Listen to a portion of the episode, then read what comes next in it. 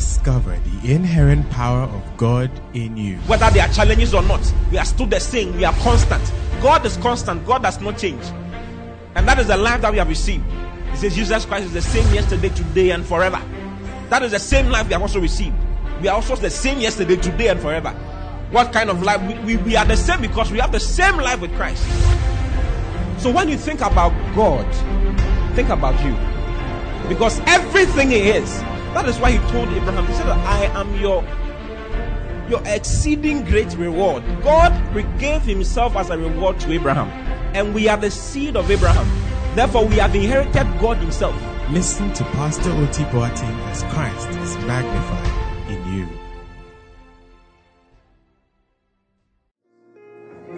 Praise the Lord. Church is a place to have fun, the right kind of fun. Do you see?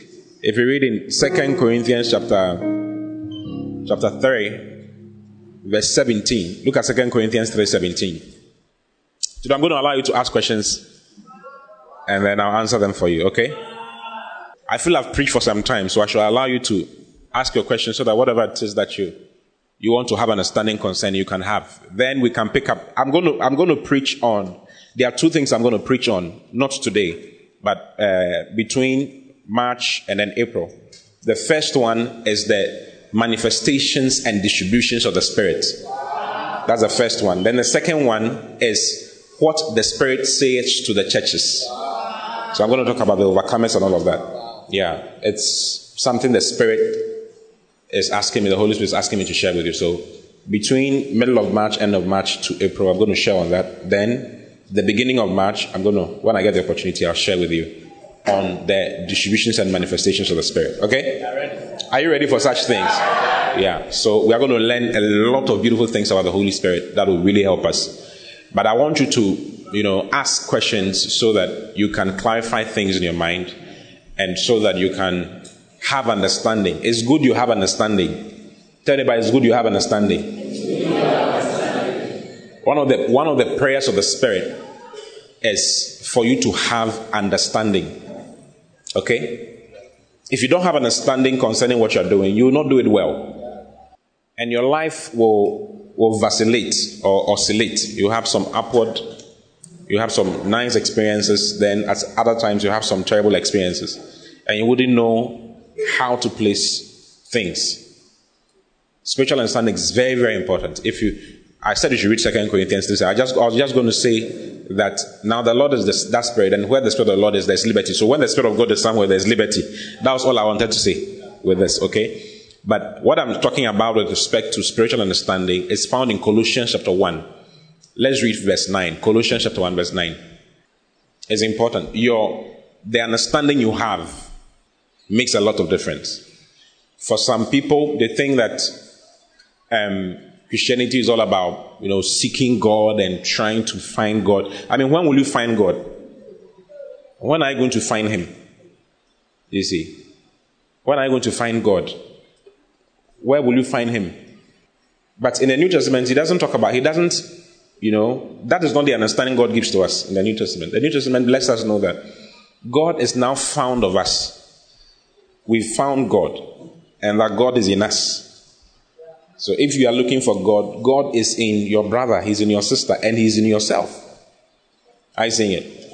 Now, the other group that thinks that you must seek and find God are always looking for God. So every two to five days, they feel very high on the spirit. Then after the next day, then they feel low. It's like they don't feel God. Do you see? Like I'm not feeling God. So maybe God is far away from me. I have to look for him again. And then you find him for some one day, and after one day he runs away again. I mean, what kind of a God is that? That is that is not the New Testament understanding. Yeah, so it's good you have proper spiritual understanding. And that's why we teach you the Word of God. So that you can live the, the Christian life the way you are supposed to. And do what God has destined for you to do. Okay? If you are not living, if you are not living well, you cannot help others. If you need money, will you be able to give money to somebody? If you need healing, will you be able to heal somebody?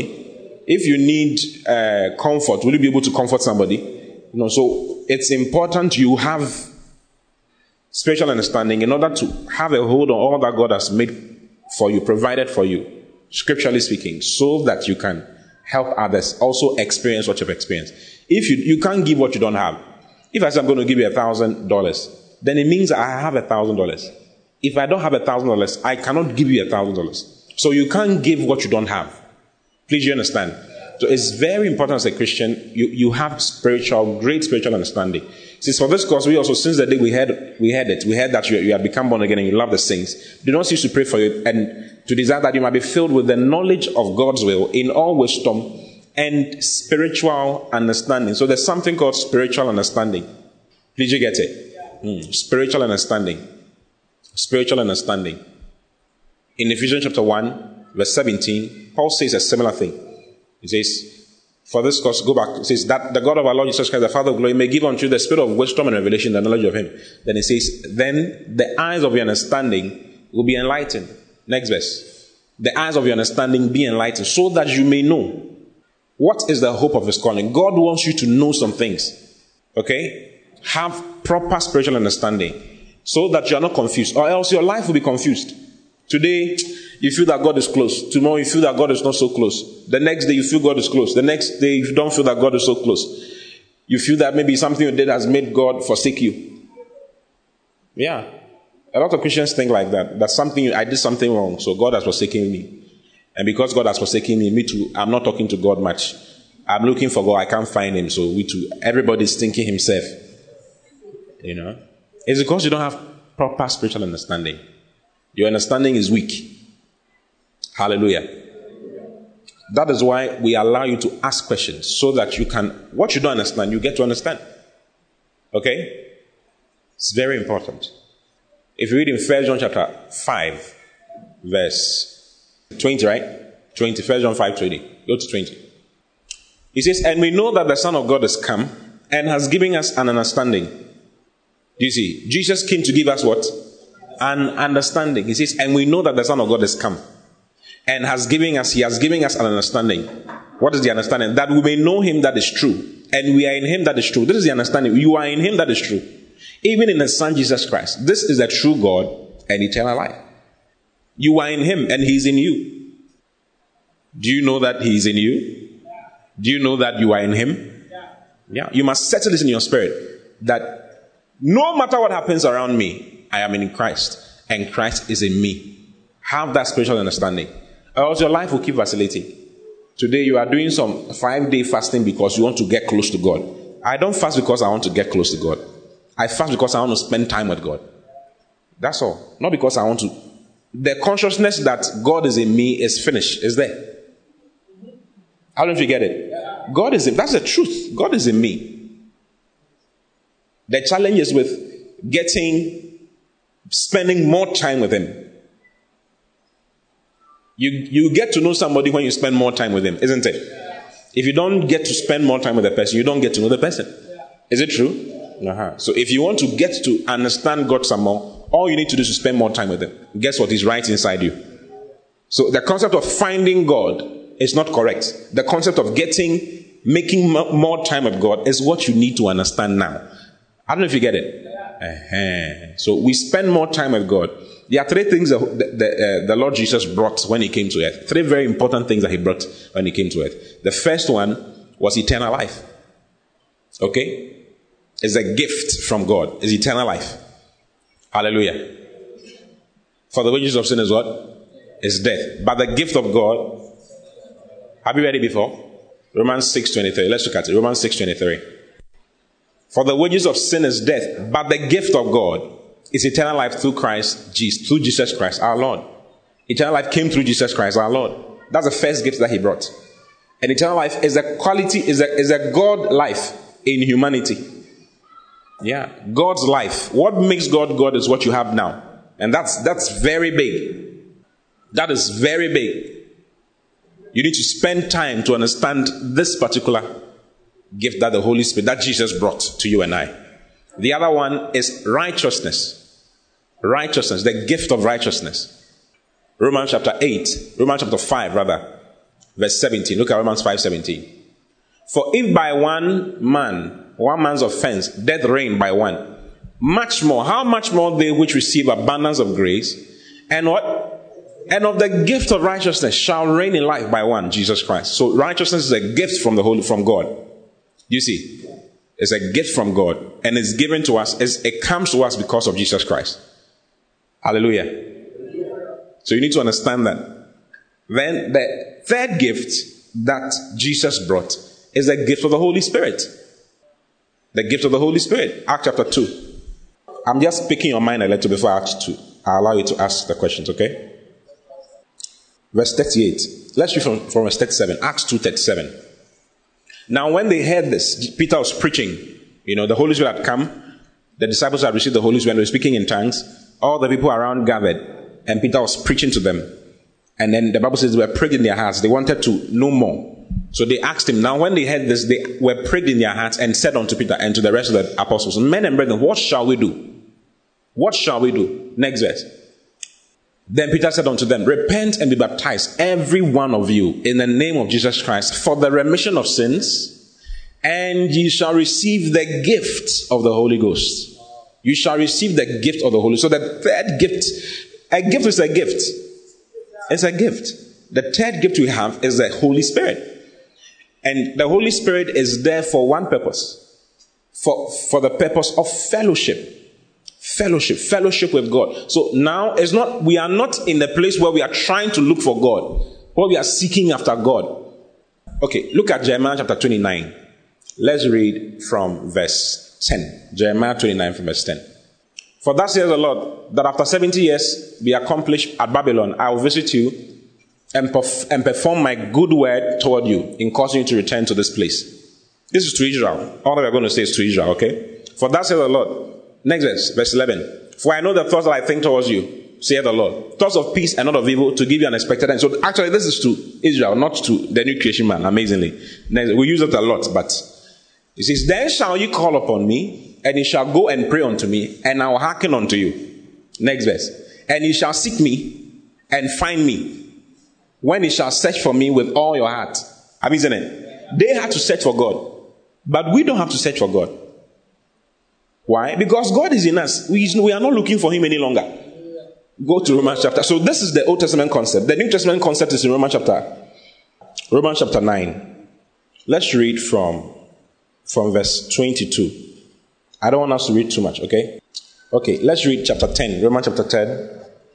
There's some in chapter 9, but then the one in chapter 10 will make it very short. Hmm.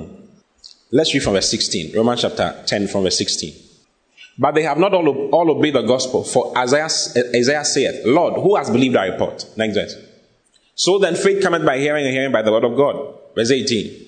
But I say, have they not heard? Yes, verily. Their sound went into all the earth, and their words unto the end of the world. Verse 19. But I say, did not Israel know? First Moses said, I will provoke you to jealousy by them that are no people, and by a foolish nation I will anger you. But Isaiah is bold, is very bold, and said, I was found of them that sought me not. I was made manifest unto them that asked not after me. Isn't it? He's talking about the Gentiles, you and I.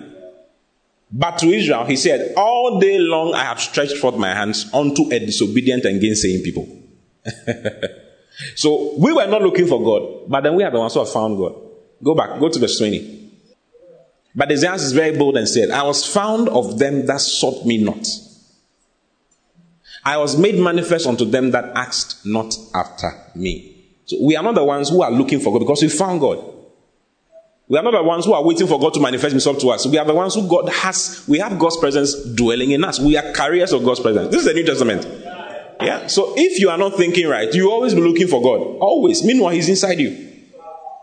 Have you read uh, 2 Corinthians chapter 6, verse 14 before? Let's read 2 Corinthians 6, 14. It says, Be not unequally yoked together with unbelievers. For what fellowship has righteousness with unrighteousness? He calls you righteousness, and he calls those who are not believers unrighteousness. And what communion has light with darkness? He calls you light, and he calls the world darkness. See, I'm the light of the world. Of the world. So sometimes you feel like, I don't know who I am. He's showing you who you are. Like, there are movies there are movies are going around trying to communicate the idea of you being something. But actually, you are nothing in this world. You are only something in Christ. I tell you, there's no, there's actually no difference between us.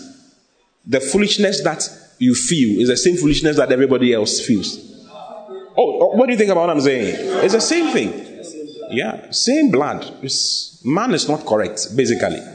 Eh. But in Christ, yeah, in my flesh lies no good. But in Christ, you become a different man. In Christ, you become something. You become the righteousness of God. In Christ, you become the glory. You, you, you become the glory of God in the earth. Yeah, you become an ambassador of Christ. In Christ, you become special.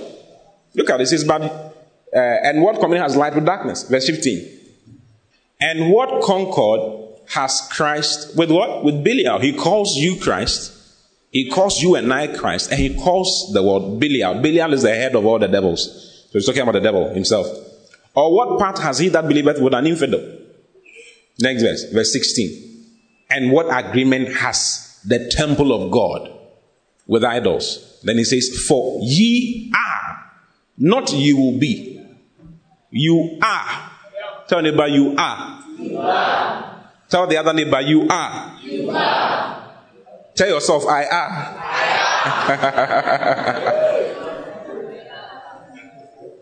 I mean, it changes a lot of things when you start thinking like this God is in me.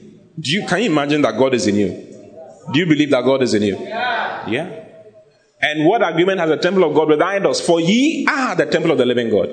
And God has said, I will dwell in them. God has said, I will, I will, I like to dwell in them and walk in them and I'll be their God, and they shall be my people. I will dwell in them.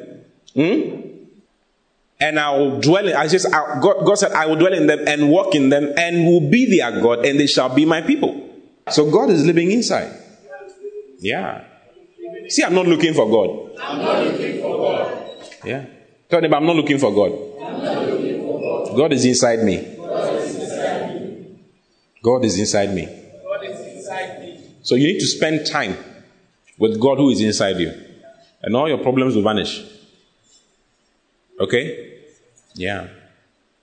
Reduce the time you spend on Facebook and on WhatsApp, which doesn't actually matter. That doesn't do much for you. How, how much does it do for you? See, it doesn't do much. It's zero, actually. Yeah. You need to spend time with God and His Word. That is, that is what you need. And that's why the Holy Spirit came. The Holy Spirit came to bring us into fellowship with God.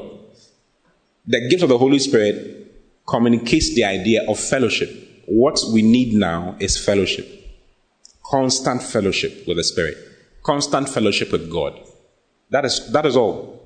That is what the New Testament is all about. If there's anything to do in the New Testament, is to fellowship with the Lord. So in 2 Corinthians 13, 14, it says, The grace of the Lord Jesus Christ and the love of God and the communion of the Holy Spirit. The word communion there is what? Fellowship, partnership, distribution. I was talking about the fellowship of the Holy Spirit. So if there's anything you're supposed to do in the New Testament, it's to fellowship with the Holy Spirit. You see, communion and sharing together and participation in the Holy Spirit be with you all. Amen. Hallelujah. Yeah. In 1 Corinthians 1 9, he says that God is faithful, by whom you were called unto the fellowship of His Son, Jesus Christ, our Lord. You see, we are now called into fellowship with the Lord. Called into fellowship. See, I'm different. I'm different. See, I'm special. I'm special. Say, God is in me. God is in. Ask your neighbor, is God in you? God in you. What do your neighbor say?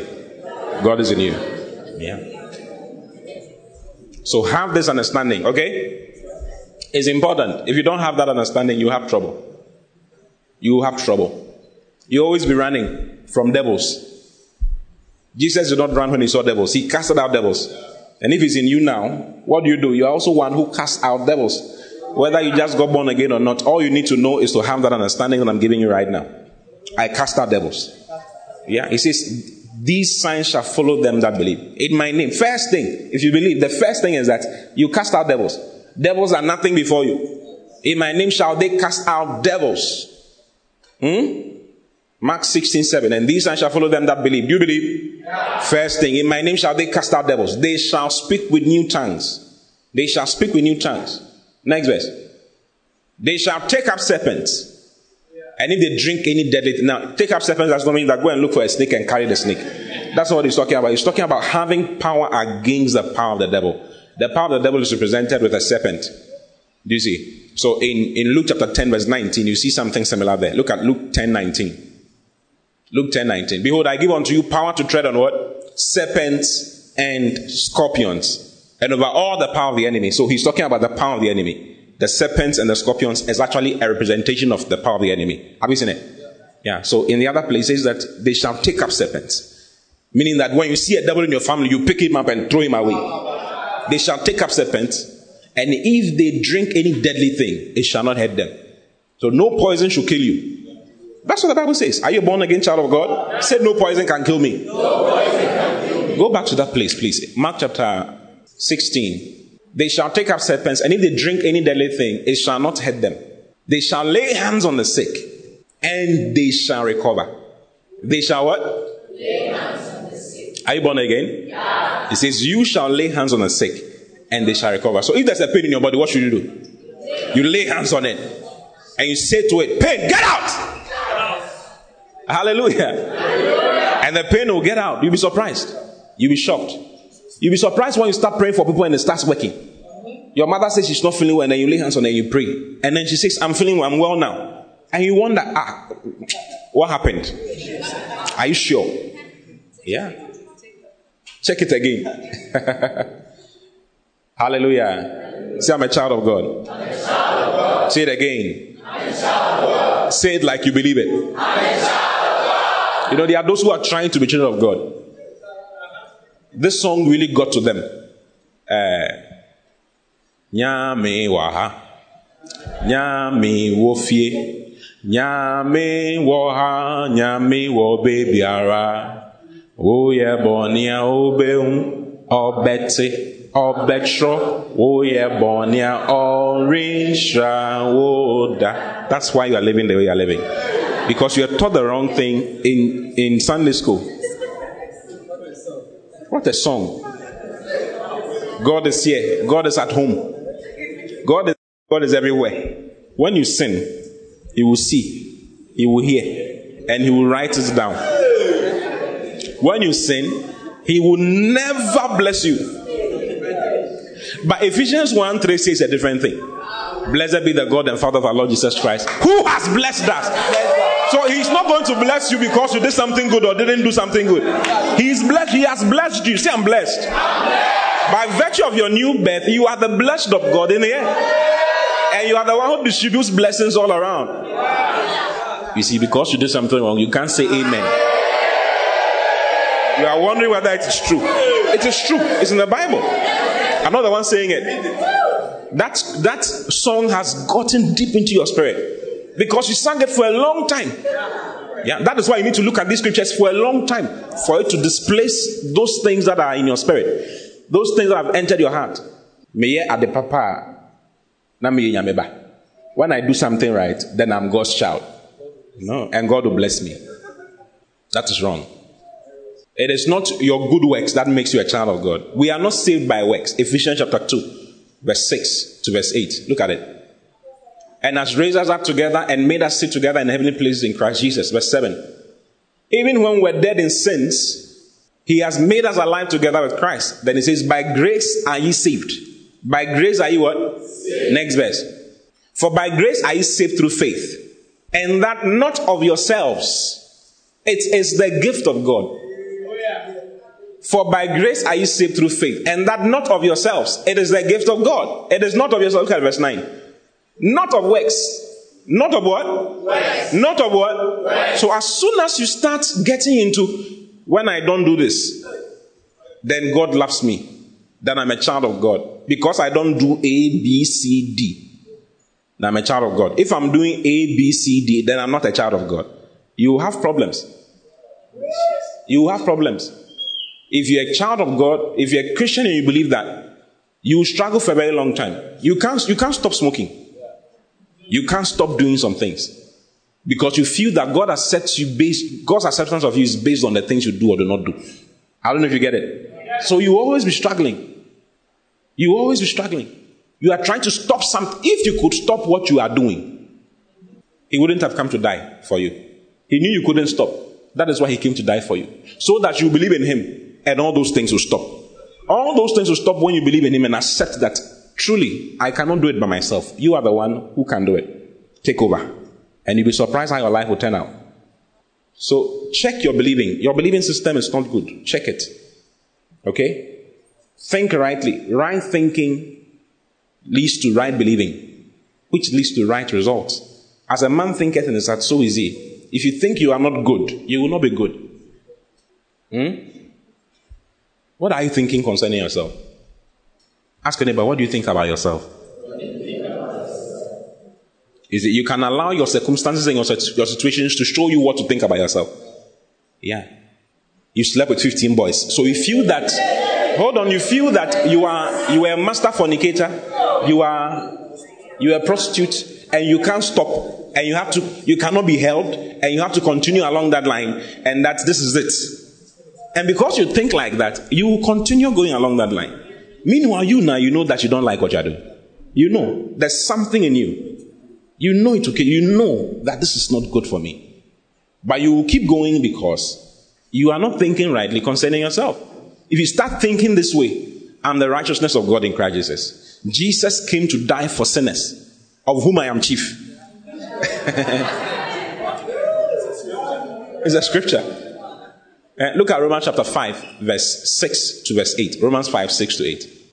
For when we're yet without strength, when we're yet without what? Strength. Yeah. So if you feel you don't have strength, remember, he says, in due time, Christ died for the ungodly. He died for the, Jesus did not die for good people. He died for bad people. If you are bad, know that you are the one Jesus died for. Hey. Jump to verse 8. But God commended his love toward us in that while we were yet sinners, Christ died for us. Christ died for us when we were sinners. So you have to accept that, listen, Christ died for me. And because Christ died for me, I'm now a different person. And you start thinking like, I'm a different person. I'm a new man. All things are passed away. All things are become new. And all these new things are of God. I am of God. I'm a child of God. I have eternal life dwelling in my spirit. I go the right way. You see, righteousness means that you can only go the right way. Yeah, you can only go the right way. The more you meditate on the Word of God, the Word of God is a person. He has personality. The Word of God has hands. He can hold you when you when you want to go bad, when you want to go wrong. How do you get it? Yeah. Whenever you want, whenever you feel like going doing the wrong thing, the Word of God has hands to hold you. That's how the Word of God is. That is why you need to meditate on the Word of God. That's why you need to find out concerning the Word of God. You need to spend time with the Word. Okay? Yeah. Hebrews chapter 4, verse 12. That's what it says. Hebrews 4:12. He gives personality to the word. The word of God is a person. His name is Jesus. He has hands. He can hold you and say, Hey, you you you are no a child of God. You don't do this. Yeah. For the word of God is quick and powerful and sharper than any two edged. Let's read the amplified. The amplified is nice. For the word that God speaks is alive. The word is what? Alive. Tell about the word is alive. The word is alive. Tell the other neighbor the, the word is alive. The word the word that God speaks is alive and full of power, making it active, operative, energizing, and effective. The word of God is sharper than any two-edged sword, penetrating to the dividing asunder of soul and spirit. Let's read the King James now. Let's read the King James now. Dividing asunder of the soul and spirit and of the joints and marrow and it's a discerner. The word of god is a discerner. He can discern your thoughts. It is a discerner of the thoughts and the intents of the heart. He's a discerner. So as you're reading the word of god the word of god can show you what is in your heart. As you're reading the word of god starts revealing your heart to you and then he'll show you what to correct yeah that's how that's how the word of god is next verse verse 13 Neither is there any creature that is not manifest to He says, in his sight. He calls the word of God his, in his sight. But all things are naked and open unto the eyes of him whom you have to do. So the word of God has eyes, has hands. He's a person. He can hold you. He can help you. He can show you what to do. He can tell you what to do. He can, he can help you in life. You seeing it? Yeah. So just expose yourself to the word. It's so important. Like in the week, you come to church on Sunday but it's not done. You see, during the week, read your Bible. Spend time, decide, intentionally give time to the word. Do you study your notes passively? You study your notes actively so that you can pass your exam. Same with the Word of God. You need to study it actively. You need to decide that I'm going to read this thing. I'm going to find out. I'm going to read this chapter. I'm going to read these verses. I'm going to find out what is written in First Corinthians. You may never know what is in First Corinthians chapter 5 till you die as a child of God. That's so wrong. What do you think of what I'm saying? You never found out about yourself. The Word of God shows you who you are. I've been talking about those who don't read the, the manual, the Casio calculator manual. Have you heard me say before? Yeah. When you buy a Casio calculator, it comes with a big book inside in different languages. That is the manual. If you don't read it, you will not know what is inside the calculator. What you will just be punching two plus five and four times five.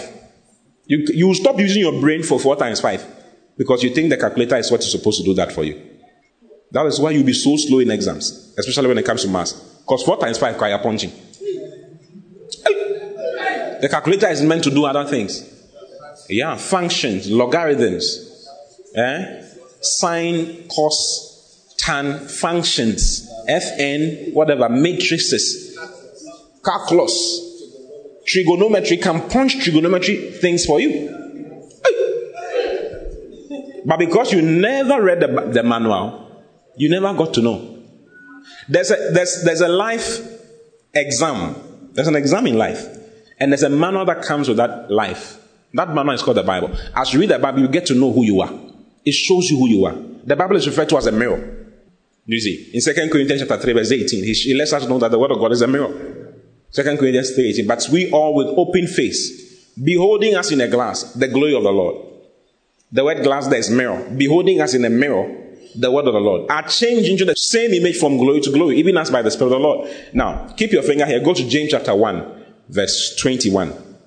James 1 21. I'm going to ask you to ask your questions. So I'm just picking your mind. I'm just trying to put some things in place for you, okay? I'll allow you to ask your questions in just two minutes. I'll stop here. He says, Wherefore lay apart what all filthiness and superfluity of naughtiness, and receive with meekness the engrafted word, which is able to save your souls. Then he says, But be ye doers of the word. Be ye doers, be practitioners of the word. See, I'm a word practitioner. You just do what the word of God says. You, you are a doer of it. We are doers of the word. Okay? So if the word says you are the righteousness of God in Christ Jesus, what do you do? You start behaving as the righteousness of God in Christ Jesus. You may not feel it. Did you feel born again? You never felt born again, but you know you are born again? Yeah. yeah. It's a knowing now. But initially, you didn't know much. But now you know it, you know it to the nonsense degree. I know if I fall dead today, I'm going to heaven. I don't have any other place to go. Makes no difference. I'm not falling dead today. Uh, uh, not today. It's just an example. Do you see? Yeah. Knowledge of the scriptures brings you into freedom. You stop fighting and you start resting. Yeah. You stop fighting and you start resting because you know that it's all done. When Jesus said it is finished, it was really finished. Everything, He had done everything. He has brought you to enjoy life. Stop struggling. Start enjoying life. But be doers of the word and not hearers only. Deceiving your own selves. It's just hearing the word over and over and over and over and going and coming and going and coming and not doing it, not practicing it. You see, you are deceiving yourself. Because your success will not come by any other means. your success will only come by the word. And you keep hearing about the word of God and you keep forgetting about it. I don't know if you get it. says you are deceiving your own self. There are a lot of Christians who feel they can make it through other means. It's not true. Your only means of success is through the word. You were born of the word, and hence you only succeed by the word. Have you seen a fish moving around in a baggy shorts with uh, one life jam t-shirt? Moving around in a system. Have you seen that before? It's only in cartoons, isn't it? You can see some in SpongeBob. SpongeBob SquarePants. But not in real life. Why? Fishes are born where? Of water. Fishes are born of water. They are born in water. And because they are born in water, they must live in water to survive. How do you kill fishes? Just bring them out of the water, isn't it? Have you seen a fisherman with machine gun killing the fishes in the sea? You don't need a machine gun. That's waste of resources. All you need with grenade, boom, boom, you're killing. No, all you need is to bring the fishes out of where they are born. And they will die after some few minutes. They will just die. Same with you and I as Christians. We are born of the word. First Peter 1.23. Being born again, not of corruptible seed, but of incorruptible, by the word of God that lives and abides forever. We are born of the word. Do you see? And because we are born of the word, we must of necessity stay in the word in order to survive. Try catching a fish in the water and see with your hands. Try chasing the, the fish in the water with your hands. You are trying to catch him. You can't catch him. Never. It's not possible. He has power in there. That is the environment. You to your power is in the word. That is your environment. Are you a Christian? Are you born again? Say my power, is in the word. Yeah. So as soon as you, you start living outside the word, you start dying. You may not see it. Fishes don't die immediately, bring them out of the water. Some can stay alive for, eh, for an hour. They can stay alive for an hour. Yeah. So there are Christians who are not living by the word, and it seems as though nothing is happening to them. But with time, you just check out the system. You see. So he says, But be doers of the word, and not hearers only, deceiving your own selves. Next verse. For if any man be if any be a hearer of the word, and not a doer, he is like unto a man beholding his natural face in a glass. The word glass, I said, is what? Is a mirror. He says, he's like a man who's looking at his face in a mirror. Now that says so much. That's if you look into the mirror, do you see your grandmother? That would be Africa Electronics, isn't it? I mean, if you look into the mirror and you see your grandmother or your mother or your uncle, hey, that's a very serious thing. When you look into a mirror, you see yourself, isn't it? He says it's like a man beholding his natural face in a mirror. Next verse. For he beholdeth himself, he looks, he looks at himself and goes away and immediately forgets what manner of man he was. What is he trying to say? The mirror shows you what manner of man you are, it shows you who you are. I don't know if you get it. What is the mirror? The word. So the word of God shows you who you are. As you read the word, you see your actual self. Your actual self. You are the power of God in this earth. Wow. You are the blessed of God in this earth. Why? Because that's what the word of God shows you when you read it. I just I just showed you Ephesians 1 3, isn't it? Yeah. Blessed be the God and Father of our Lord Jesus Christ, who has blessed us. Who has blessed us with all spiritual blessings in heavenly places in Christ. All spiritual blessings in heavenly places in Christ. All, not some. All. Say all. All, all spiritual blessings in heavenly places in Christ. I'm blessed, I'm blessed. with everything that I need. Everything that I need. That is you. So if you don't feel blessed, if you don't feel blessed, is that the real you? That's not the real you. The real you, what you see in the mirror, is that you are blessed. You look into the mirror, you see yourself dressed nicely with a suit and a tie. Okay? Dressed nicely with a gown, beautiful uh, bridesmaid's gown with all your makeup done, with the most expensive earrings, expensive, every expense. I mean, you're dressing in the mirror, as the mirror is showing you, is worth a hundred million dollars. And then you go away and then you forget that this is how you look. And you go and lie in a gutter. That's, that, is, that is what he's talking about. Because you don't remember who you are. If you remember who you are, you start living like who you are. So you look and then you chin up. I'll never be depressed in my life. Depression will be knocking at your door. King, king, king, king, king. I want to come in. You tell depression that, listen, I am the one who is favored of God. I'm the one who has a life of God in him. I can never be depressed. So you insist on it. I can never be impressed. Depressed. Yeah. I can never be poor. Maybe poverty is staring at you in the face. You look into the mirror, it shows you that you are rich. Second Corinthians chapter 9, chapter 8, verse 9. For you know the grace of our Lord Jesus Christ, that though he was rich, yet for your sakes he became poor, so that you through his poverty might become rich. You read that, you see yourself. You start believing what you see. This is what I am. I'm rich. I'm not poor. I have all things. I'm full. In the name of the Lord Jesus. I'm complete in Christ. Now you turn away, you go into you don't look into the mirror every every time. I mean, you don't look in, it's, today selfie has come, so you say people look into the mirror every time. But that is still not, it still doesn't work. You can't hold the mirror like that. You are moving around looking at it. You may look into the mirror in the morning But when you move around, you don't forget what kind of man you are. You know, you remember you have beard. I have beard. I'm a beard ganger. Do you remember who you are? So he says, as you look, as you keep looking into the mirror, you are changed from glory to glory. The more you fellowship with the word through the spirit, the better your life becomes. This is Christian. This is it. your success will not come by any other means. We can preach about 70 ways to, be, to succeed in life and all kinds of, but it doesn't actually work. That doesn't actually work. Your means of prosperity is through the word of God. Yeah. So accept it, believe it, and start saying it for yourself. Declaring it is what makes it real in your life. The more you speak the word, the more it works in your life. You may not feel it, but you speak it. Do you see? You speak it. The more you speak it, the more it becomes real for you. If you feel that the word of God is not real for you, start putting your faith to work by speaking the word of God concerning yourself. Romans chapter 10, verse 8 and verse 9 and verse 10. But what's here? The word is thee.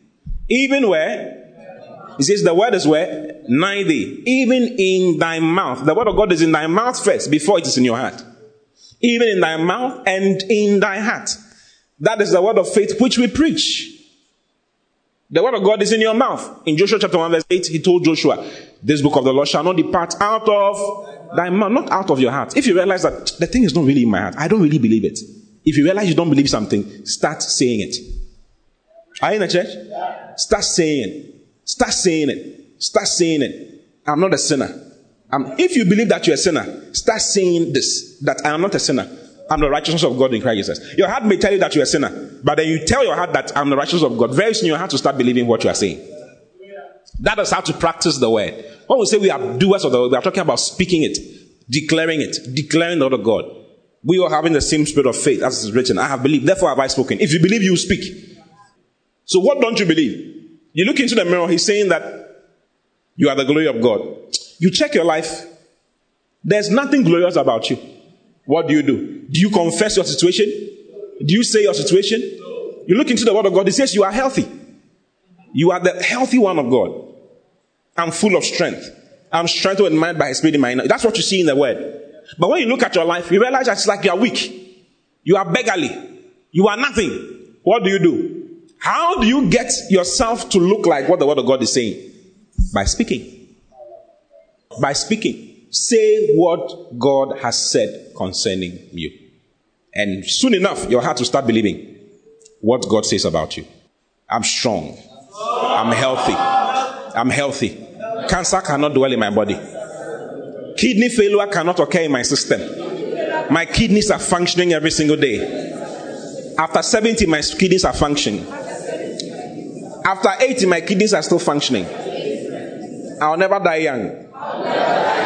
Never in my life. In the name of the Lord Jesus. Yeah, some time ago, I could sense death around me. Yeah, I could sense death. Like when I when I'm sitting down, I feel death. Do you know what I did? Let me show it to you. First Corinthians 3, verse 21. Therefore, let no man glory in things, for all things are yours. Have you seen it? Yeah. Next verse. Then he shows you what and what are yours. Whether Paul or Apollos or Cephas, these were preachers. He says, All the preachers of the world are yours. I'm yours. All the world. He says, The world is yours. The whole world is yours. Do you believe it?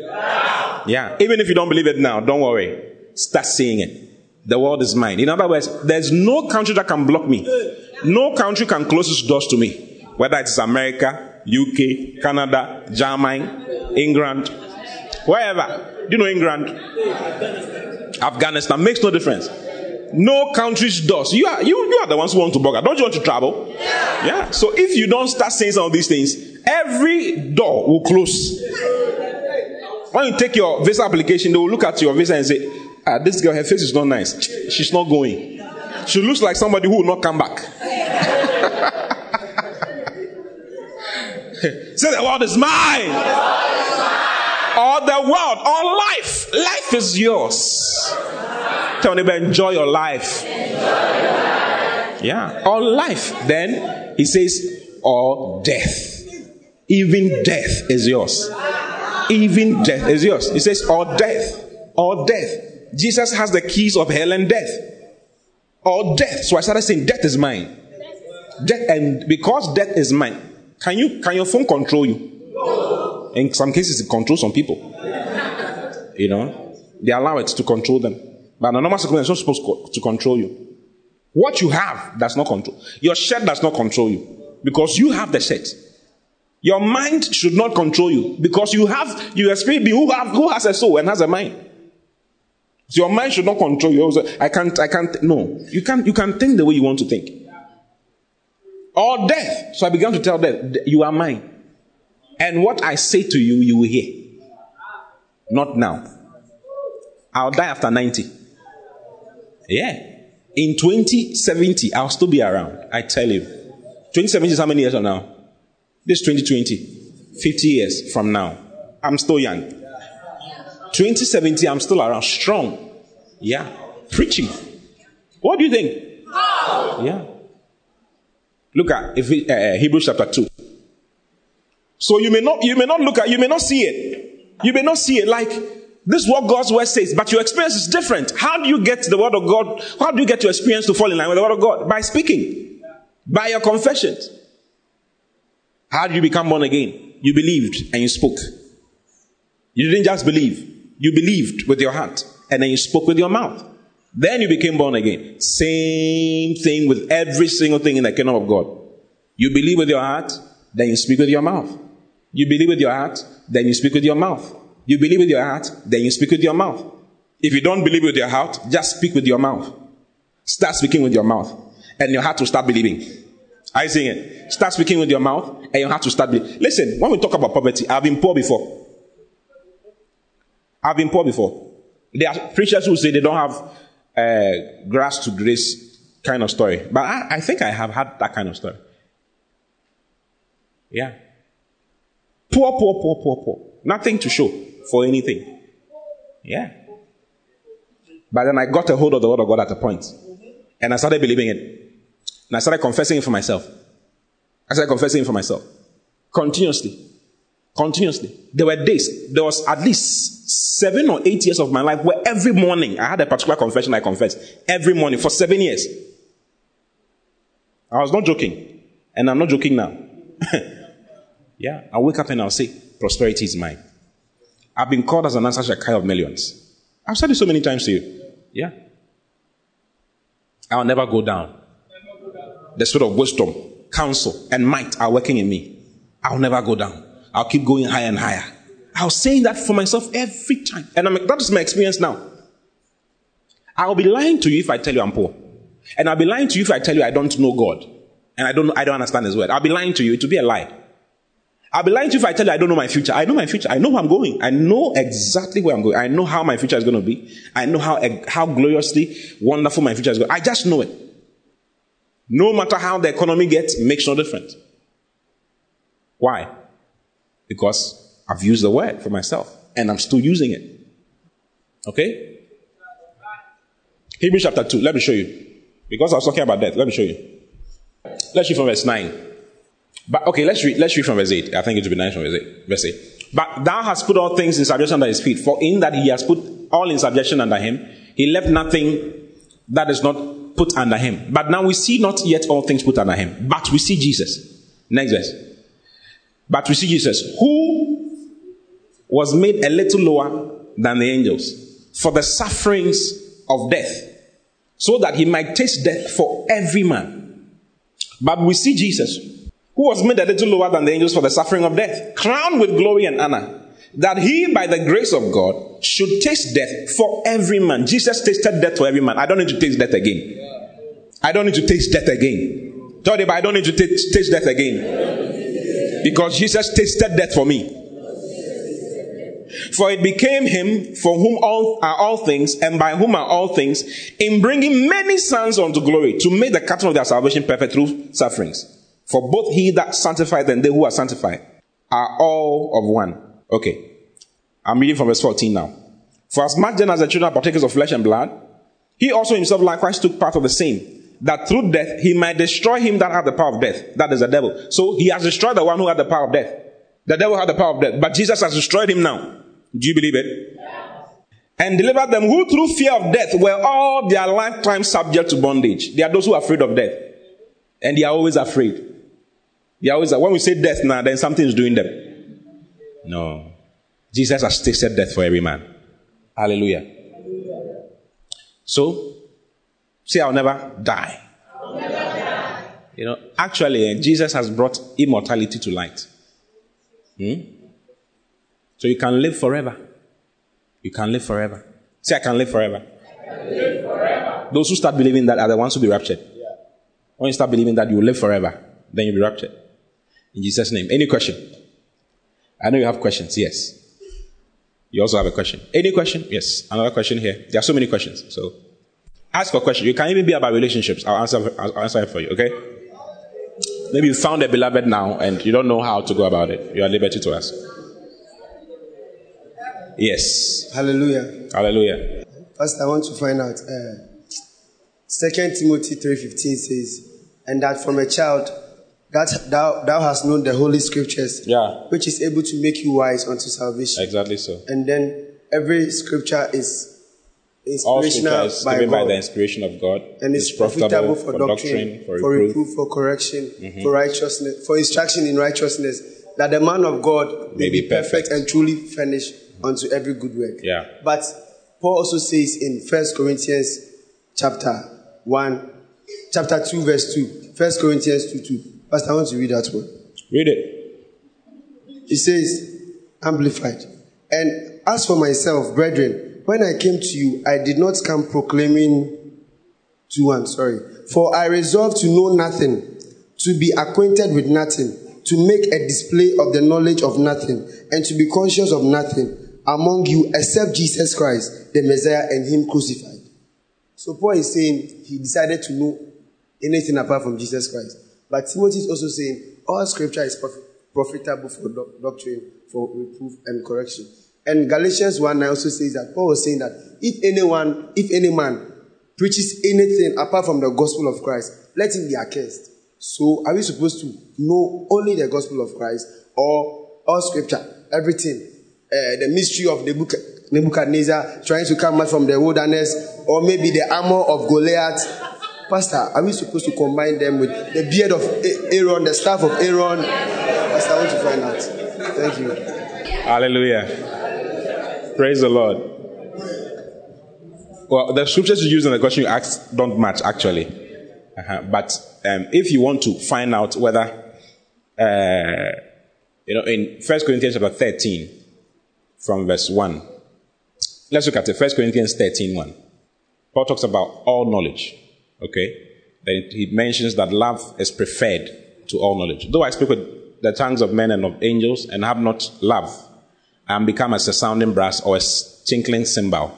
Verse 2. And though I have the gift of prophecy and understand all mysteries and all knowledge, this, and I understand all knowledge, and though I have all faith so that I could remove mountains and not have love, I am nothing. Go to, have you seen it? Have you seen this one? So, all knowledge is not enough. It's your knowledge of the love of God in Christ that is good enough for you. First Corinthians chapter 8, verse 1 and 2. Let's read it in the Amplified. First Corinthians 8, 1 and 2. Now about food offered to idols. Of course, we know that all of us possess knowledge concerning these matters. Yet mere knowledge causes people to be puffed up. That's what mere knowledge does to you. Mere knowledge just causes you to be puffed up, to bear yourself loftily and be proud. But love, affection, and goodwill and benevolence edifies and builds up and encourages one to grow to his full stature. If anyone imagines that he has come to know and understand much of divine things without love, he does not yet perceive and recognize and understand as strongly and clearly, nor has he become as intimately acquainted with anything as, has, as he ought or is necessary. So, gathering knowledge is not enough. Okay? Gathering knowledge of Nebuchadnezzar's uh, dream or whatever concerning this one, concerning this one. It's not, that is not the most important thing. The most important thing for you as a Christian is to grow in love, is to mature in love. You see. Now, as you grow in love, you would get to know what you have to know. Or it's not all knowledge you're supposed to get involved in. Okay? Go to 1 Corinthians 13 13. 1 Corinthians 13 13. And now abideth faith, hope, and love. These three. But the greatest of these is what? Is love. Go to verse 11. When I was a child, I spoke as a child, and I saw as a child, I thought as a child. But when I became a man, I put away childish things. Verse 12. For now we see through a glass darkly, but when, but then face to face. Now I know in part, but then shall I know even as also I am known. So all that you will know today is, in, is even in part. You will not have clear understanding concerning everything. Okay? But there's one knowledge you need to have. It's called the knowledge of Christ. Because in Christ is ahead the knowledge, all knowledge. That's why Paul said that I decided not to know anything amongst you except Christ and Him crucified. Okay? Because in Christ is all knowledge. Okay, it says, uh, let's read from verse, verse 1. Colossians 2 1. For I would that you knew what great confidence I have for you, and for them at Laodicea, and for as many as have not seen my face in the flesh, that their hearts may be comforted, being knit together in love, and unto all the riches of the full assurance of understanding, to the acknowledgement of the mystery of God, and of the Father, and of Christ then it says, of, so he says Christ, right? The last statement is Christ. Then it says Christ, in whom I had all the treasures of wisdom and knowledge. In Christ, all the treasures of wisdom and knowledge are hid. I don't forget it. And all the knowledge you can find in the Old Testament are, sh- are a shadow of Christ, who is the real one. So go down to uh, verse 16. Colossians 2.16. Let no man therefore judge you in meat or in drink or in respect of an holy day or of the new moon or of the Sabbath, uh, Sabbath days, which are a shadow. They are all a shadow. All the things of the Old Testament are a shadow of things to come. But the body is of Christ. I remember on, on Wednesday you, meant, you asked the question along something along this line. Uh, the knowledge of God you should have is the knowledge of Christ, and that will lead you to every other thing. Now, as you read the Old Testament, the Holy Spirit will help you, He will enlighten you and show you what this represents and what that represents. You check it with the body of revelation that is in the body of Christ, and you are fine. How do you get it? Eh? Have I answered you? Yeah. So, Christ is the end of all things. He's the mystery of God. So, learn about Christ some more. Okay? In Jesus' name. Amen. Aaron's beard. You can't measure the dimensions of Aaron's beard. You know, this. Their knowledge that is so important. There are things that you learn that will not. I thought I read, I read Ecclesiastes chapter 12, verse 11 for you. Let's read Ecclesiastes 12, 11. The words of wise as go as, verse 12. And further, by these, my son, be admonished. Of making many books, there is no end. And much study is the awareness of the flesh. Have you seen it? Yeah, they are unnecessary. There are people who preach all kinds of things and learn about all kinds of. Some people preach about stars because they saw that some wise men saw a star and followed the star to meet Jesus. So they start studying about stars. They say that everybody has a star, and your star can be dimmed or darkened, or your star can bright. How are you going to make your star bright? Do you know how you are going to make? You have to change the bulb. So there are things that are not necessary. They are excesses. It doesn't help anybody. Do you see? It doesn't help anybody. Some people say we should study the sun. Cosmic revelation of whatever. It's nonsense, really. And they say we should study about uh, washing of feet. That we should practice washing of feet. There are some churches that practice it. There are some churches that don't practice it. Makes no difference. Okay? Just grow, just grow in love. You'll be fine. Second, uh, uh Second Peter chapter 3, verse 18. Maybe you should read the whole of Second Peter 3. You see it. And then you should read the whole of Jude. Jude 1. Okay? Jude 1. Now, before Paul said, uh, Peter said this, but grow in grace and in the knowledge of our Lord and, and Savior Jesus Christ. Have you seen what he says you should grow in? It says, but grow in grace and in the knowledge of our Lord and Savior Jesus Christ. To whom, to him be glory both now and forever and ever. Amen. Now, before he said this, eh, he was talking about the ends of the world and knowledge and all of those things. Then he says, But you, you that you are a child of God, grow in grace. Then in Jude, Jude 1, same thing. Jude also talks about how plenty of things, how ungodly men shall be judged, and so many things, and wandering stars. He, Jude is the one who mentions wandering stars and all of that. Then in verse 20, he says that, But be beloved, build up yourselves on your most holy faith, praying in the Holy Ghost. Have you seen it? Keeping yourself in the love, go to Jesus. Keep yourselves in the love of God, looking for the mercy of our Lord Jesus Christ unto eternal life. So after saying all of this, the things that you say, they'll let you know what you should do. The major thing you should do. The other one said, grow in grace in the knowledge of our Lord and Savior Jesus Christ. This guy said, ye beloved, build up yourselves on your most holy faith, praying in the Holy Ghost. That's all you need. And you'll be fine. Okay? Huh. Now, this particular thing that you are asking me is what has tipped a lot of people off into studying. Do you know pantheism? You shouldn't know it. People are. Uh, do you know Kabbalah? Kabbalah, rather. Who has said Kabbalah before? There are churches who chant by shouting some sounds. Ooh, they, they, that is their meditation. Ooh, churches. Churches who started preaching about Christ and about faith and about hope and love. Because of their test for knowledge, they started getting into all kinds of things. Kabbalah is the study is Judaism, the spirituality of Judaism. Okay? That is uh, the rabbis who left the word of God and were now into studying the atmosphere and all of that and got into some spiritual things and went off. God hates it, but now there are Christian churches who are preaching things from Kabbalah and Panthe- pantheism is multiple gods. So you go into Buddhism. When they go into Buddhism, they say that there's, some, there's something in Buddhism that uh, leads to Jesus. They will tell you that Jesus went to um, Egypt when he was a child to go and learn how to do miracles. And at a point, he went to India to go and learn some things. So we need to go to India. There's something, in, but all that is not true. It's all false. The Bible is enough. Read your Bible. Pray every day. You grow well. Uh, else, before you realize, you are now something else. You don't believe in Jesus Christ anymore. You now believe in some things. When something happens to you, you think you should get some horn, some salt, and some oil and mix it and blow it through the horn. Then you'll be fine. When the word of God shows you simply what you should do, just pray about it in the name of Jesus. Whatsoever you do in word or in, or in deed, do in the name of the Lord Jesus. As simple as that. Some people can't understand that particular thing, how simple it is. Because of a test for knowledge. So it's a dangerous thing. Knowledge is not good.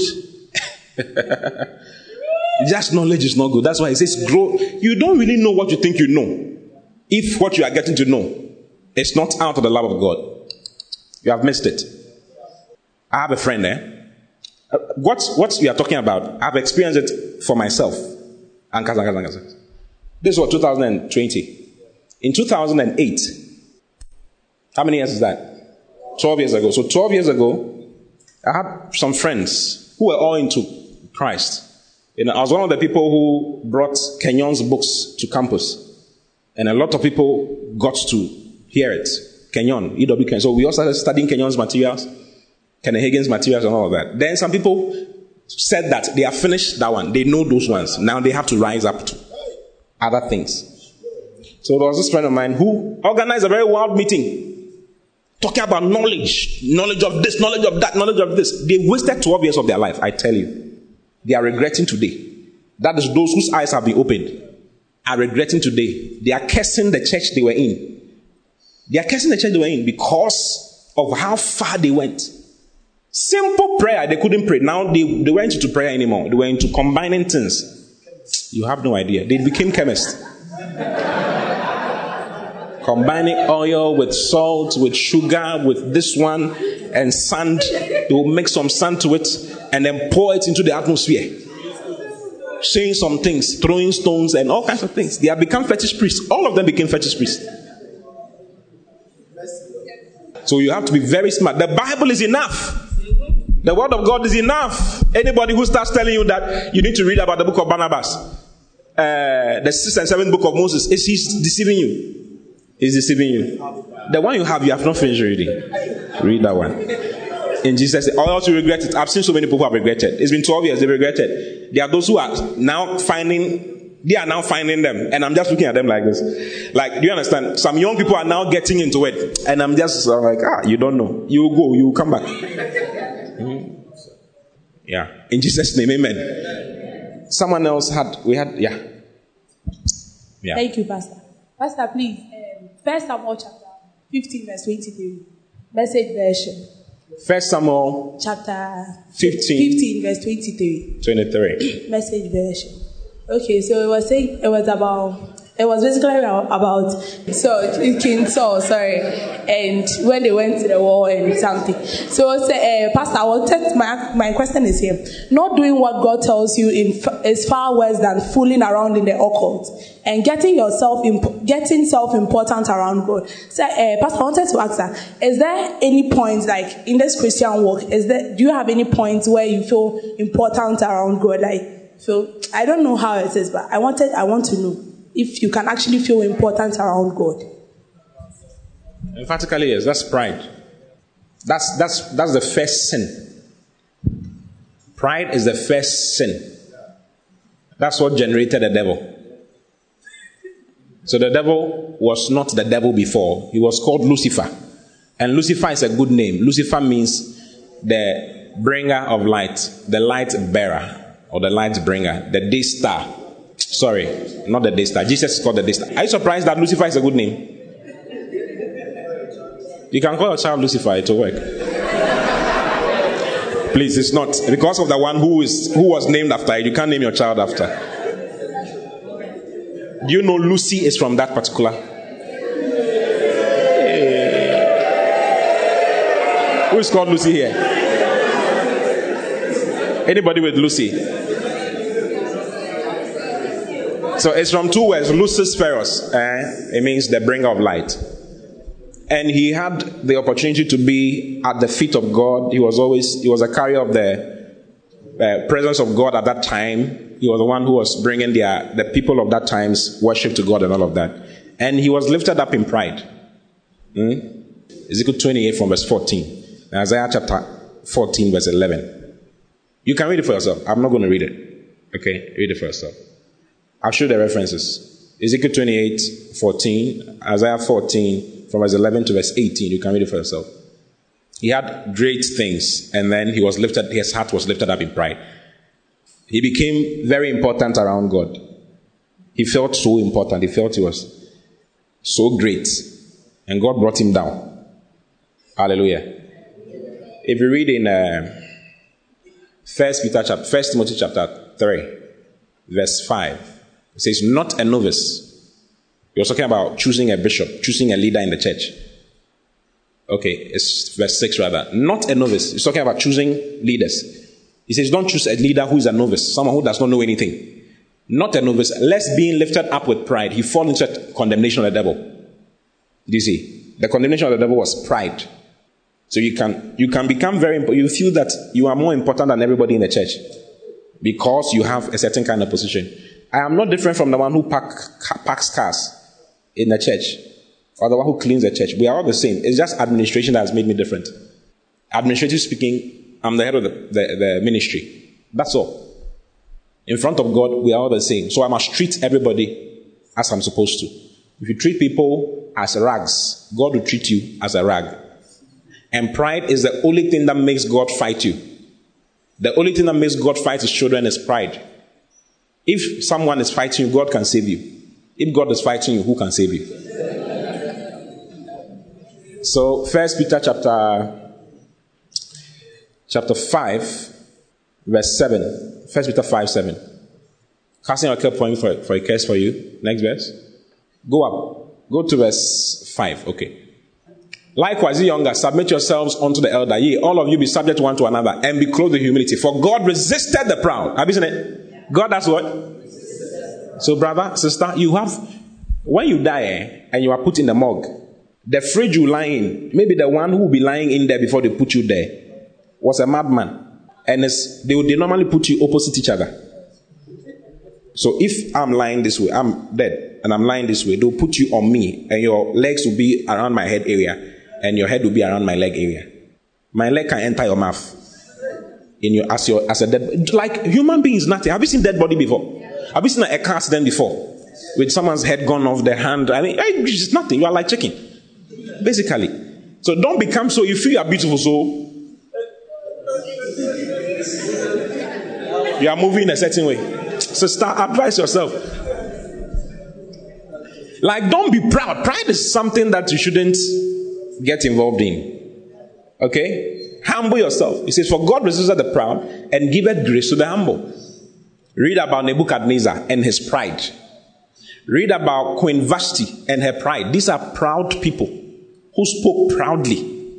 And immediately, as soon as you, you become proud, God judges you immediately. Nebuchadnezzar was judged immediately. Vashti was judged immediately. So pride is a dangerous thing. Okay? Yeah. Saul felt Saul was the king. He was anointed to be king over Israel, not priest over Israel. There was a priestly duties and there was a kingly duties.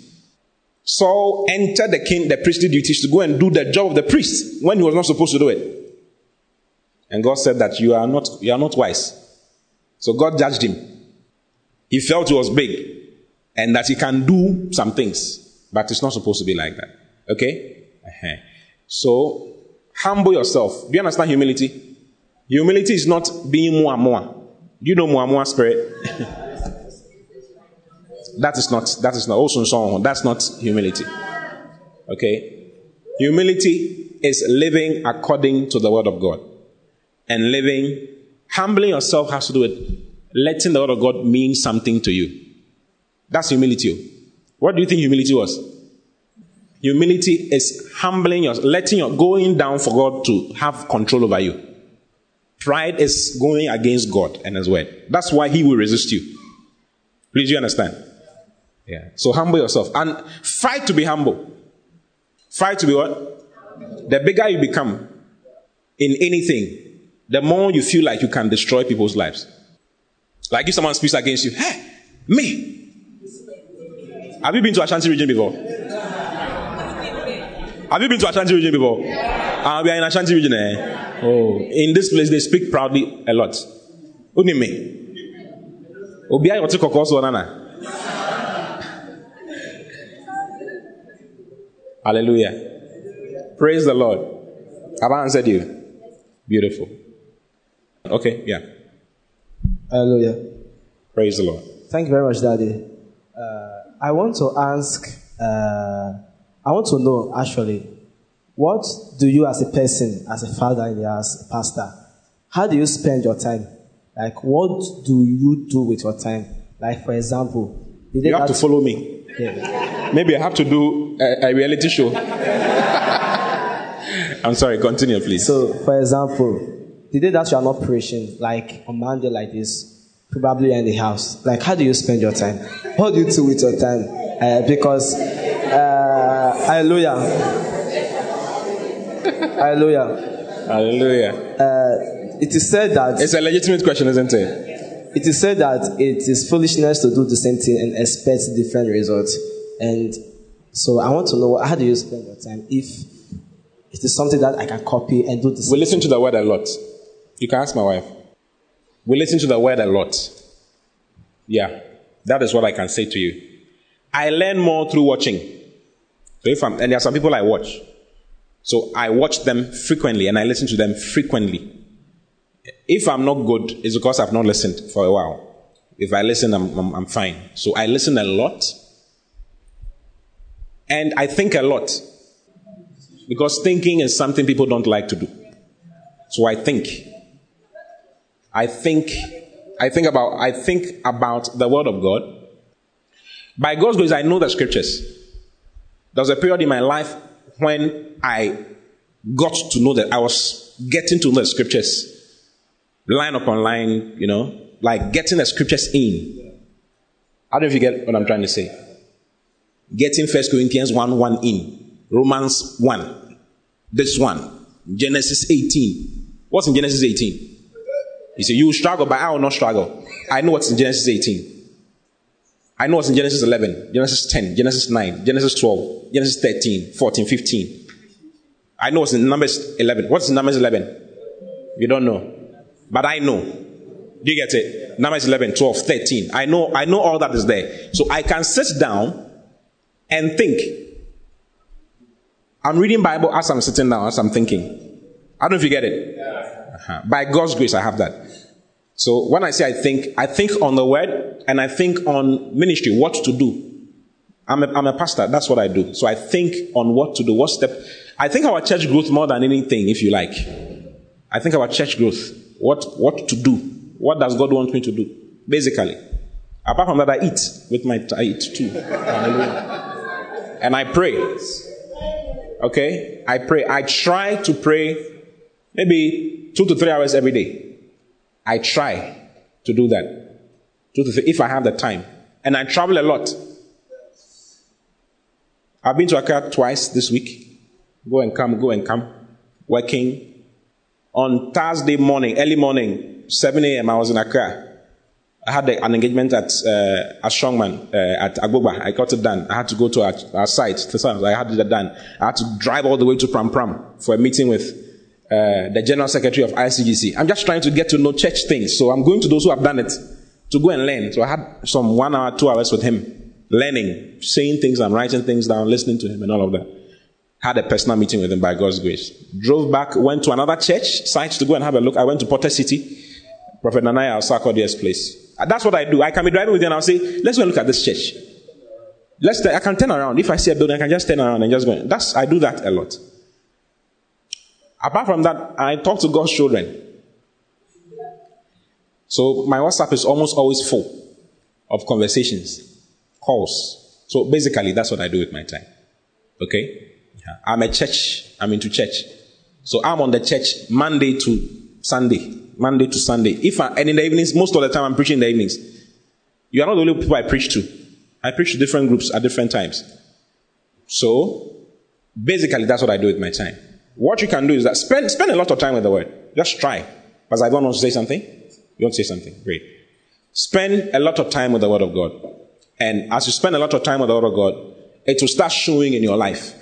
Do you see? If you are listening to it continuously, it will start showing in your life. If you listen to it continuously, to start showing in your life. You will start catching the scriptures. You will start catching it. I listen to Bishop Dag, I listen to Pastor Chris, I listen to Reverend George.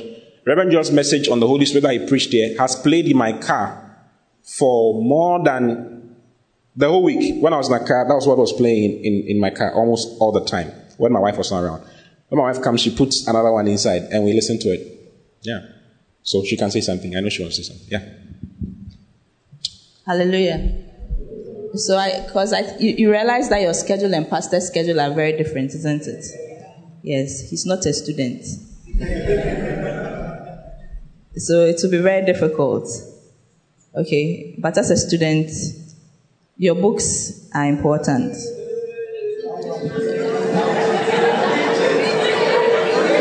Hallelujah. Yes. Because your books and the Word of God.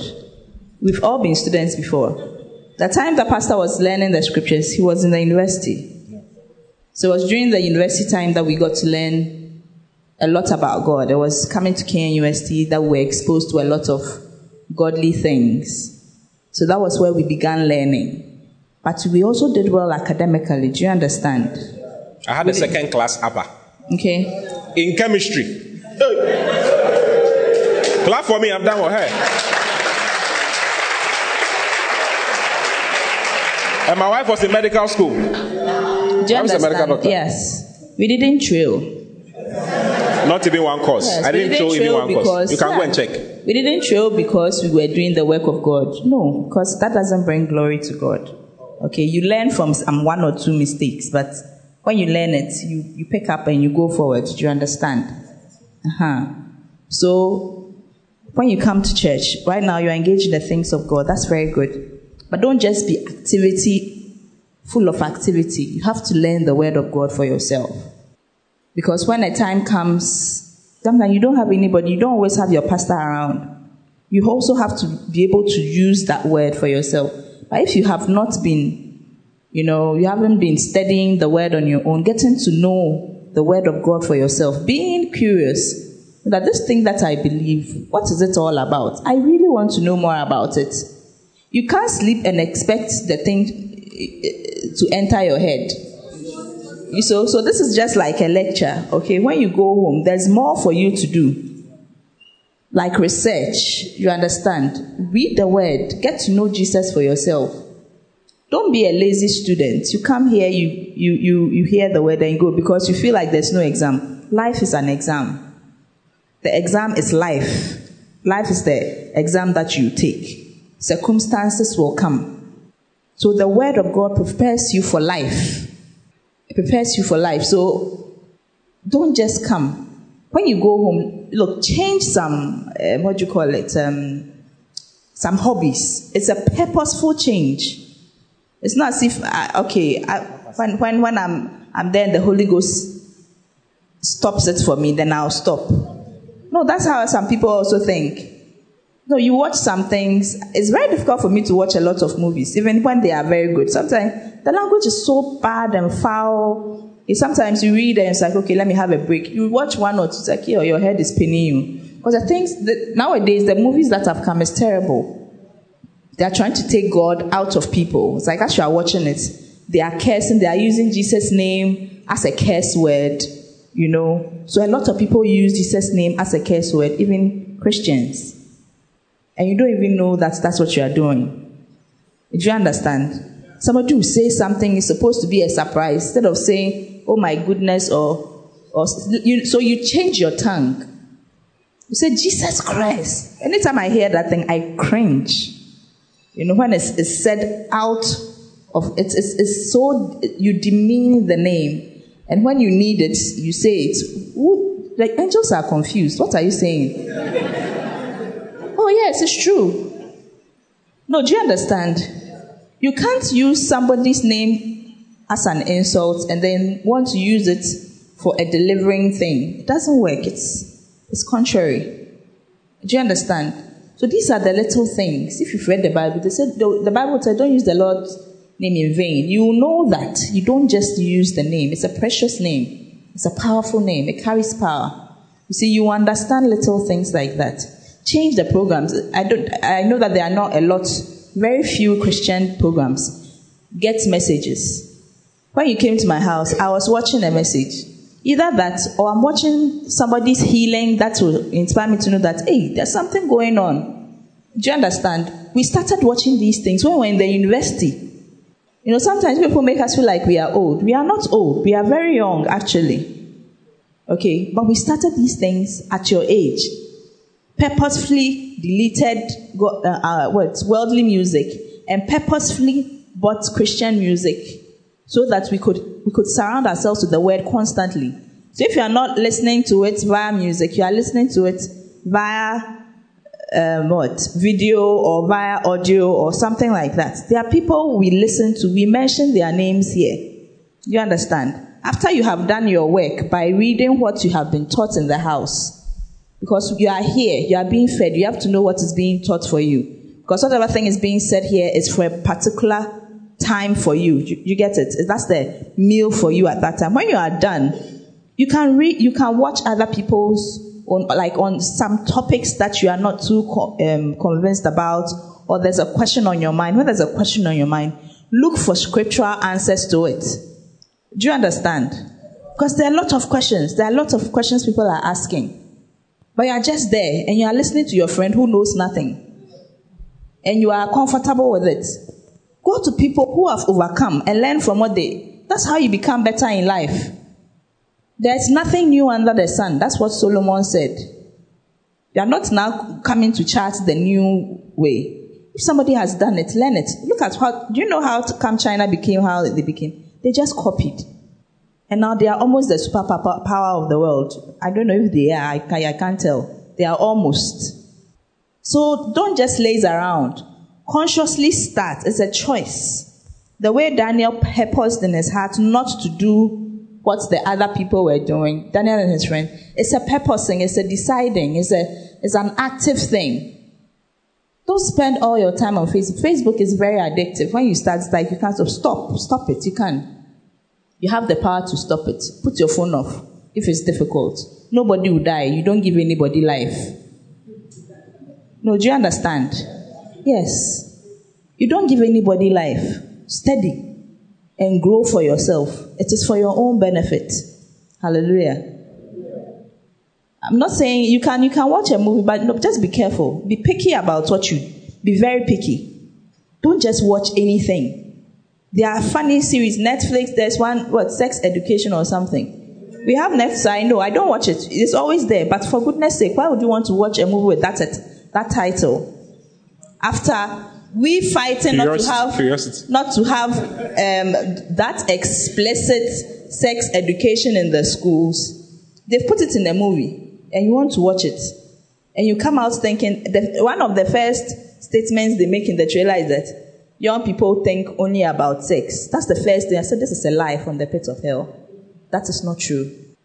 But somebody is going to watch it and subconsciously that information has is stuck. So the person is acting in a way, doesn't understand why he's thinking in a particular way. Because you watched something that wasn't right. And that information is stuck. So be wise. You know what is right and what is wrong. You are not children. No, you are not children. Stop deceiving yourself. You are not a child. You are not a child anymore. Do you understand? Yes, and start making right decisions for yourself. Are you answered? Okay, thank you. Hallelujah. Praise the Lord. You have a question? Okay, our gentleman over there has a question. Okay. But hold just a minute before you, you ask your question. Um, you have to be into scheduling as well. Do you know why they do? Um, sorry. Do you know why they do timetable in school? They do timetable in school so that you learn how to put your life on schedules. You know that from 9 to 11 a.m., we have uh, biology or metals. And from 11 to 1, we have a cons. And from 1 to 1.45, there's break. After the break, you come back for another. They are teaching you. They don't tell us these days. But the reason why timetables were done okay, originally, was so that you learn how to put your life on schedules. If you don't schedule your time, you do anything that comes per day. So you can be there. Your friend will come and say, let's go here. And then you just follow because you don't have anything doing. Do you get it? Before you realize you are 70 and you are dying.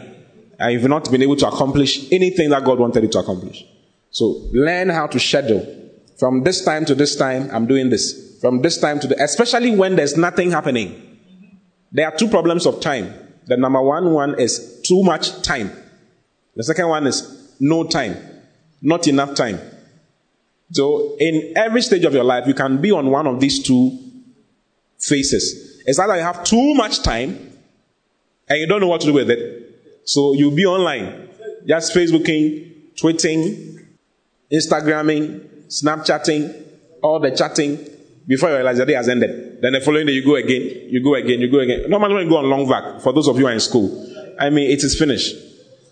That is how, that is why your, your, your days after school will be messed up because you will not know what to do. Do you see? Uh-huh. You think you're on vacation and you'll be on vacation for five years. You don't know what to do with yourself. You can't think. Thinking is very important. That is why those who do walau to walau, you know walau to walau, sir? Those who do pickaxe work and concrete work, and they are paid small. But those who think are paid a lot. Because thinking is difficult, it's work, and a lot of people don't like it. If you don't start thinking now, someone will think for you and change your life. So be smart, okay?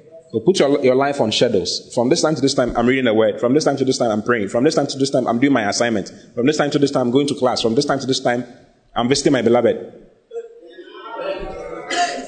Oh, yeah. We had times. I mean, this time we have to go. Go and do something. In Jesus' name. Please ask your question. Okay. Uh, thank you for giving me an opportunity to ask my question. Uh, from what you were teaching, uh, you mentioned that like we don't need to seek uh, God because He is in us, right? So my question is, uh, given an op- uh, a situation whereby maybe someone is doing some bad stuff, I usually, I used to believe that maybe God may, be, may go somewhere, like may leave. That's what I used to believe. But I think what you said uh, proves contrary. So uh, does, like, does, like, what one does, does it inactivate, like, the presence of God or maybe it goes, like, sort of a vacation and waits for you to... Okay, thank you. All right. I hope you had a question. You have to learn to hear different accents. Eh? I'm from South Africa.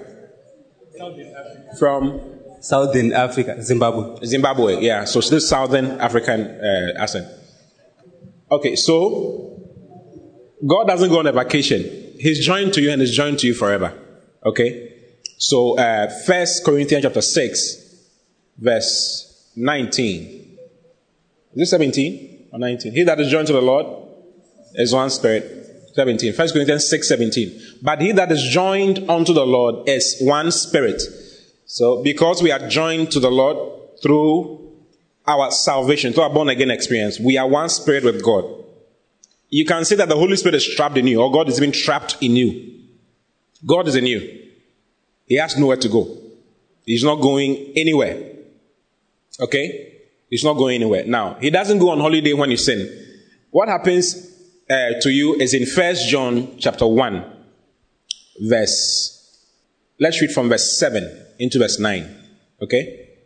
But if we walk in the light as he is in the light, we have fellowship one with another, and the blood of Jesus Christ, his son, cleanses us from all sin. If we say that we have no sin, we deceive ourselves, and the truth is not in us.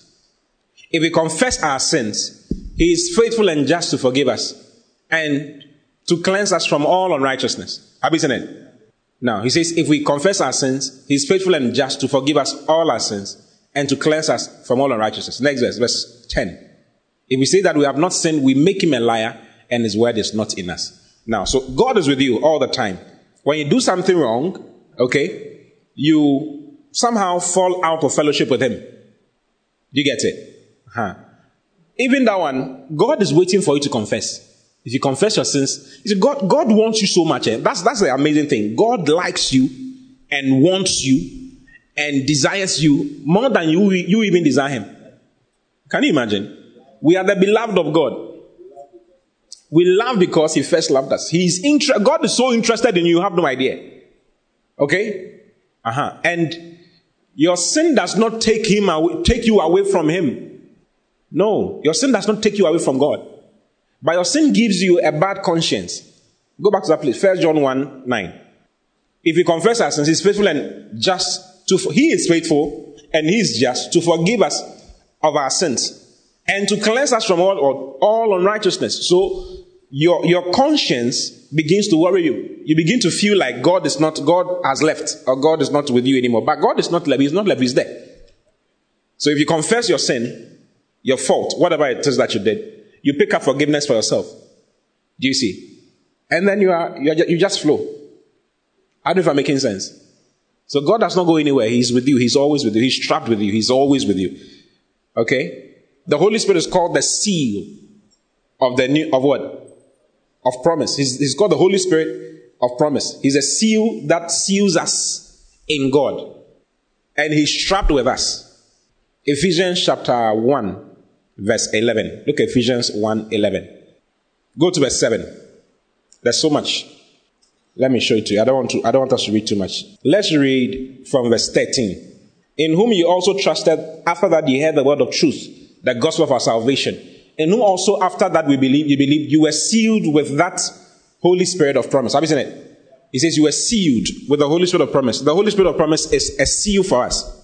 He's like a guarantee. It's like a stamp on you. A stamp on an envelope does not leave. He's always on the envelope. So the Holy Spirit is always with you. You can grieve him with what you do, the wrong things you do, the wrong statements you make. Okay? But then you must quickly confess your fault, and he will remind you that this thing that you did is not right. How do you know that something is not right? It's not inbuilt naturally to know that something is not right. The reason why you know something is not right is because of the Holy Spirit in you. Because you are born again. Those who are not born again, they continue doing the foolish things without thinking. There's no guilt, though. An armed robber does not have guilt when he kills somebody. There's no guilt. I fire a man, I shoot a man, I blow his head off, man. Yeah, I pop him, pop, pop, pop. I mean, he doesn't have any guilt. But you can't do that. Sometimes you kill a termite and you even feel guilty. Yeah. You feel guilty. So much guilt. It's the Holy Spirit who gives you that ability to know that something is wrong. Okay? So He's with you. And when you confess your sin, all you need to do is to confess what you did and take forgiveness for yourself. If we confess our sins, He is faithful and just to forgive us our sins and to cleanse us from all unrighteousness. Hallelujah this question comes up a lot because you know people have um, the question, or should I say, the button in their minds that, hey, if God is with me all the time, does it mean that I can sin as many times and he's not going to go. That's one of the problems that people have, and that's the fear.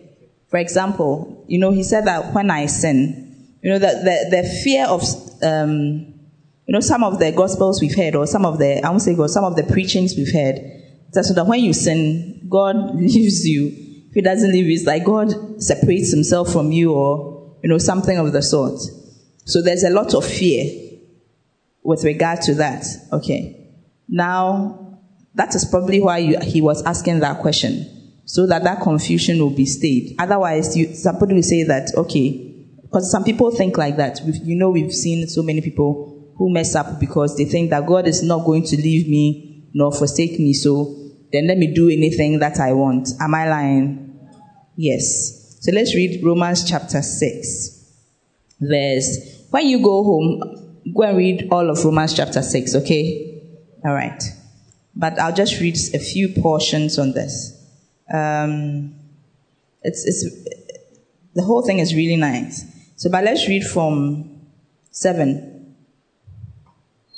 Or even from verse 1. It's, it's a long read. It's one of those very. You say, what shall we say then? Shall we continue in sin that grace may abound? 2. God forbid. How shall we that are dead to sin live any longer therein? Okay. So what Jesus did for us, when you read Romans, you know that, okay, so it's explaining itself. Know ye not that so many of us, as were baptized into Christ Jesus, Jesus Christ, were baptized into his death for. Therefore, we are buried with him by baptism into death, that like as Christ was raised from the raised up from the dead by the glory of the Father, even so we also should walk in newness of life.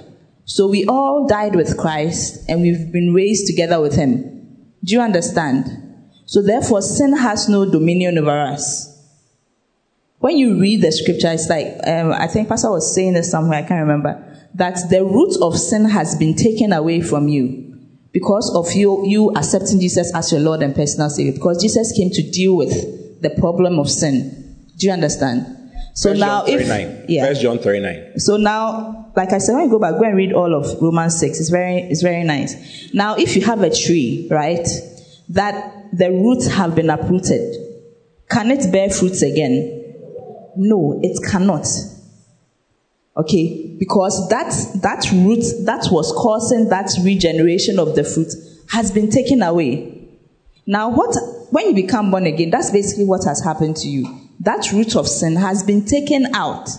Now, what, why you come to church and why you come and hear all these things is that your mind, because when you became born again, you didn't get a new body. You didn't get a new mind. Your spirit was renewed. Christ, Jesus, God, they were all joined into your spirit. You had a new man inside. Okay? I think that's why Pastor was saying that when you go to the mortuary, you see the body. So you are not your body. When somebody is dead, it is not the person's body. Do you understand? There's something inside you that causes you to be alive. That causes the body to move. Because when you die, the body still remains, isn't it? Uh-huh. So that thing inside you, there's something called the spirit, there's something called the soul. You understand? The spirit man is renewed. That's what the Bible tells us. And the Holy Spirit, God, they are joined, you are made one. Okay, now you have to come to know what has happened to you. Your mind has to be renewed. Because if you, you, you, when you become born again, if you are thinking red was black, you still think red was black until somebody teaches you otherwise, isn't it? That now you have become one with God, and now God is your Father, and now this is what He's saying that as you received Him, this is what has happened to you. So you begin to change, your mind has to change that, oh, now I don't have sin inside me again, so I don't sin. So when the thought comes, because we are not isolated, there's a devil in the world too, hallelujah. Uh-huh. He will come and say that he, he wants to destroy you, so he wants to take what God has given you by force. You have to know that. And that's why you come to church. If you don't come to church, you know that there's a demon, there's a devil who hates you and wants to destroy you. That is why you have to understand what God has made you. Do you understand? That He has saved you from sin. Sin doesn't have power over you. Death doesn't have power over you. Sickness doesn't have power over you. Poverty doesn't have power over you. Now, if you argue with what the Bible is saying, you're agreeing with the devil and it will happen to you. It's either you're agreeing with what the devil thinks or what God thinks. It's two things, and they will either show what you agree to. Do you understand? Aha, because I think later down he said, Whom you obey, that's the person you are a servant to. It's either you are obeying God or you are obeying the devil, and that is what will lead you. But you are still a child of God. Do you understand? So what happens is that people get confused. Okay, so what about sin is not a problem anymore if you understand that it is not a problem anymore. Yeah. Because it's been taken out. You just have to understand. Like in Philemon 1 6, you have to accept it. You have to speak it to yourself that I don't have this problem anymore. It's gone. Jesus has done it. It has nothing to do with what I do. It is a fact. It has been done already. So I accept it and I work in it. Do you understand? I hope you understand what I'm saying. If you don't understand, you say I don't understand, then we explain it so for you. First John Okay? 3 9 says, says what she mentioned. First John 3 9. It says, Whosoever is born of God does not what? That's the truth. Are you born of God? You don't sin. That's the reality. This is what the word of God says. This is the reality. This is your mirror. This is your image. For his seed, God's seed remains in him, and he cannot sin. It doesn't say he cannot practice sin. He cannot sin because he is born of God. You born of God? If you are born of God, this is it. Okay? Now, now that you are born of God, you can either give yourself over as a servant. So sin is no more a problem. You are born of God, sin is not a problem now. Now you decide to allow yourself to go along the lines of sin, or you allow yourself to go along the lines of righteousness. It's dependent on you now.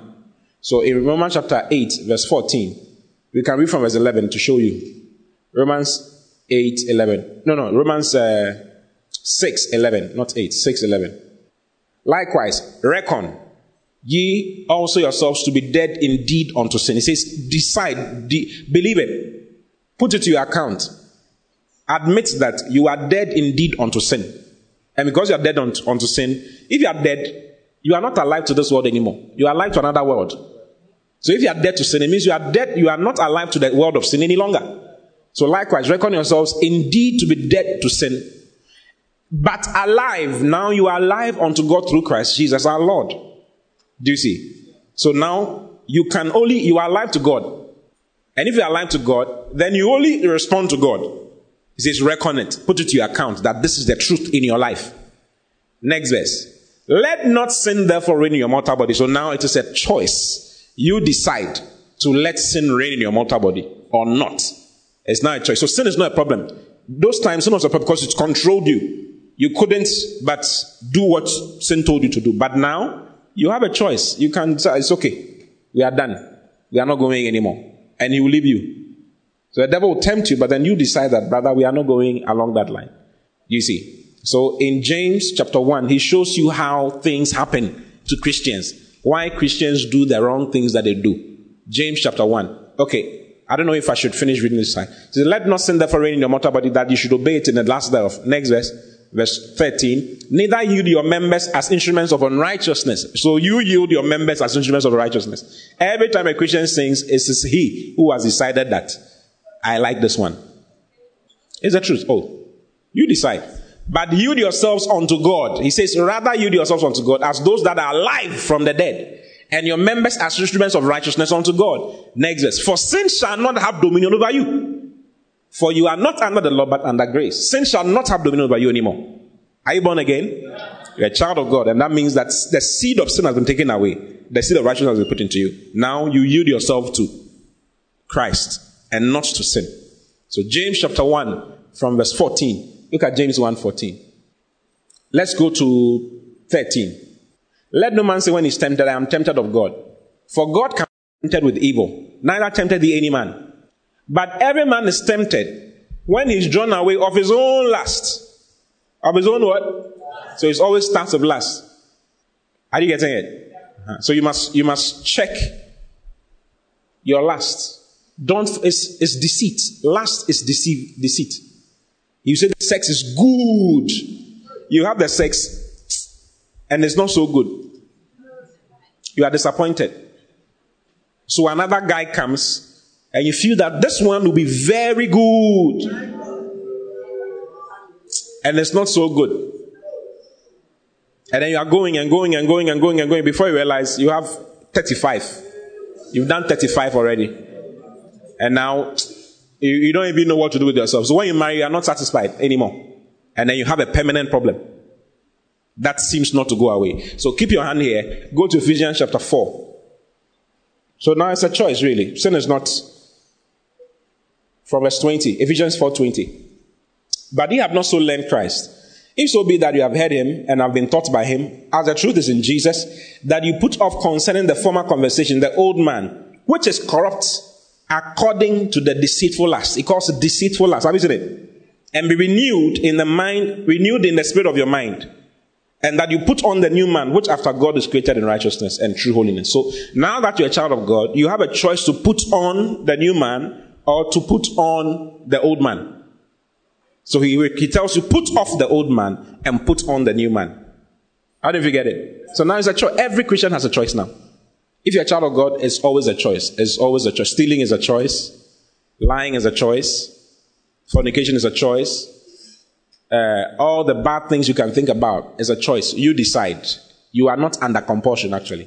You are not under law. You are now under grace. The great, what is grace? Means that God is in you to help you. You see? Uh, so it's up to you, really. So go back to James chapter 1. He says, Everybody's drawn away by their lust. Deceit. is deceit. It's not, you see the ladies' bottle, it's like it's very powerful. It's something, there's not, it's only people that is inside. Nothing is inside. But every person is tempted when he's drawn away, enticed and baited by his own evil desire, lusts, passions. That's where it starts. Go to the next verse. Then the evil desire, when it has conceived, so evil desire conceives, gives birth to sin. And sin, when it is fully matured, brings forth death. Have you seen it? So in Romans chapter 8, uh, verse 12, it lets you know, it says, We are debtors not to the flesh, to live after the flesh. So, but, therefore, brother, we are debtors not to the flesh, to live after the flesh. We are not, we are not debtors to the flesh. You don't owe your flesh anything. Have you seen it? Next verse, verse 13. For if you live after the flesh, you shall die. If you allow your flesh to live, because the fact is that you are in this flesh, there's a flesh here, and it has some things inside. It's the truth. But he lets you know that the flesh with the things that are inside have been crucified with Christ. With affections and the last thereof. Just agree. It's all a matter of agreeing with the word of God. So some people say that, oh, these things are in my flesh. I don't know. I can't help myself. Brother, Galatians chapter 5, verse 23, lets you know that what you are saying is not true. Go to Galatians chapter 5 verse 23. Sunsum pe honam yemere. 23, please. 24. It's actually 25. Okay. It says, and they that are Christ have what? They have what? With and last. So you, you the, the last should not even conceive. If you agree with the word of God. So all you need to do is to agree with the word of God. That I'm really dead to sin. And now I am alive. If you are dead, it is that it is very difficult to be brought back to life. Hey, it's not a joke. You need extra power to respond to sin. It is now easier to respond to God. Actually, your natural mode is to respond to God now and move in righteousness, move in holiness, move in grace. It is your natural move now. Responding to sin is the difficult move. It means that you have to come back to life, to, to come back to becoming alive to sin. And that's, that's not a joke. Yeah. So it's a choice now. Whatsoever is born of God, whosoever is born of God, does not commit sin. For the seed of God remains in him. And he cannot sin. Why? Because he's born of God. So understand it, okay? And sin will never be a problem for you. The fact that we are in grace does not mean that we should. I mean, you will feel bad. You now, you know, you do one, two, three, and you start feeling bad. It's the devil who is leading you on. Before you realize you've contracted something you're not supposed to contract. And things are happening to you. In Jesus' name, amen. Amen. Wow. Have you been blessed? It's important that when you come to church, two things. Don't think about time, or else you'll get angry. Don't think about what? Or else? And the devil will start talking to you right in church. You start getting angry you start saying, I'll never come church again. Because when I go, they keep long. All churches that don't keep long have a problem. It's the truth. They have a problem. and they don't know. Jesus would keep people for three days. They'll keep people for three days. Paul kept people throughout the day, overnight. Huh.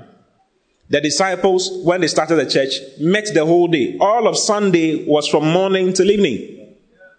That is the truth. They were meeting even daily as well. So if you put time in your mind, you will get angry all the time and you will never be able to stay in any church. You leave this one, the next one you go into, they also have a problem with time and you leave that one too. And then you leave that one and then you leave that one. And you, you'll be surprised. You keep going and going and going and going and going and going and you will never grow anywhere. Okay? The second thing is that make sure your friend does not distract you. When I'm preaching, I notice someone who you came with will whisper to you. and they'll laugh. I don't know what you're talking about. But more than half of the time, you are talking about something else. So, if you are smart, don't sit by the one you came with. Sit somewhere else and let the person sit somewhere else. So that you can listen to what is going on. Because your future is going, your life is going. One of our pastors turned 30 yesterday. And he called me and said, Hey, Pastor, I'm not a small boy anymore. Right now, I can't say I'm 20 something. I can't say I'm 20 something. Now I'm 30. Hmm. I feel like I'm something like I have to be serious. I said, Yes, you have to be serious. Then I asked him, Do you remember 20 years ago? Then he says, I remember 20 years ago. 20 years ago was the year 2000. How many of you are alive 2000? Year 2000. You saw what was happening. Y2K. They said some stone was coming, a meteorite was coming from the skies to come and kill us, and all of that. Some of you are not born. Don't worry. It's still, it's still okay. Okay. It's still okay. It still works. Or you were just born. It still works. Don't worry. Hallelujah. But I remember 20 years clearly. Clearly. Meaning that 20 years from now is not far away to come right now before I realize life is going and you've not really gotten a hold on what you're supposed to get a hold on here on earth. This is the reason why you came. You came here on earth to get a hold on God's word. That's why you are here. So if you don't get a hold on it, you will get out, you check out, and you've not, you didn't accomplish anything. You'll be a foolish virgin instead of being a wise virgin. So don't think about time when you come to church, okay? You when you start enjoying yourself when you start thinking like that. Or else, when it's 11:45 and we are now zooming to the message, you ah, I thought it was finishing. What's all this? What's all this? Then you start talking in your mind and talking in your heart, and the devil takes over and starts talking to you consistently. So you will close in your mind, and that'll be the end. So you have to be very smart about it. Okay? David said, "And I'll dwell in the house of the Lord for forever." Do you like David? Do you think David was an influential person? Do you think he was successful? His aim was to dwell in the house of God forever. So be like David. In Jesus' name. Amen. God bless you for listening. We pray that the Word of God will be rooted and grounded in your heart as you give attention to the Word. Kindly follow Pastor T and Love Economy Church on all social networks for more of God's Word. Don't forget to subscribe to the Pastor T podcast. Simply search for Pastor T on any podcast app, plug in, and enjoy God's Word. Visit our website at loveeconomychurch.org for more information. God.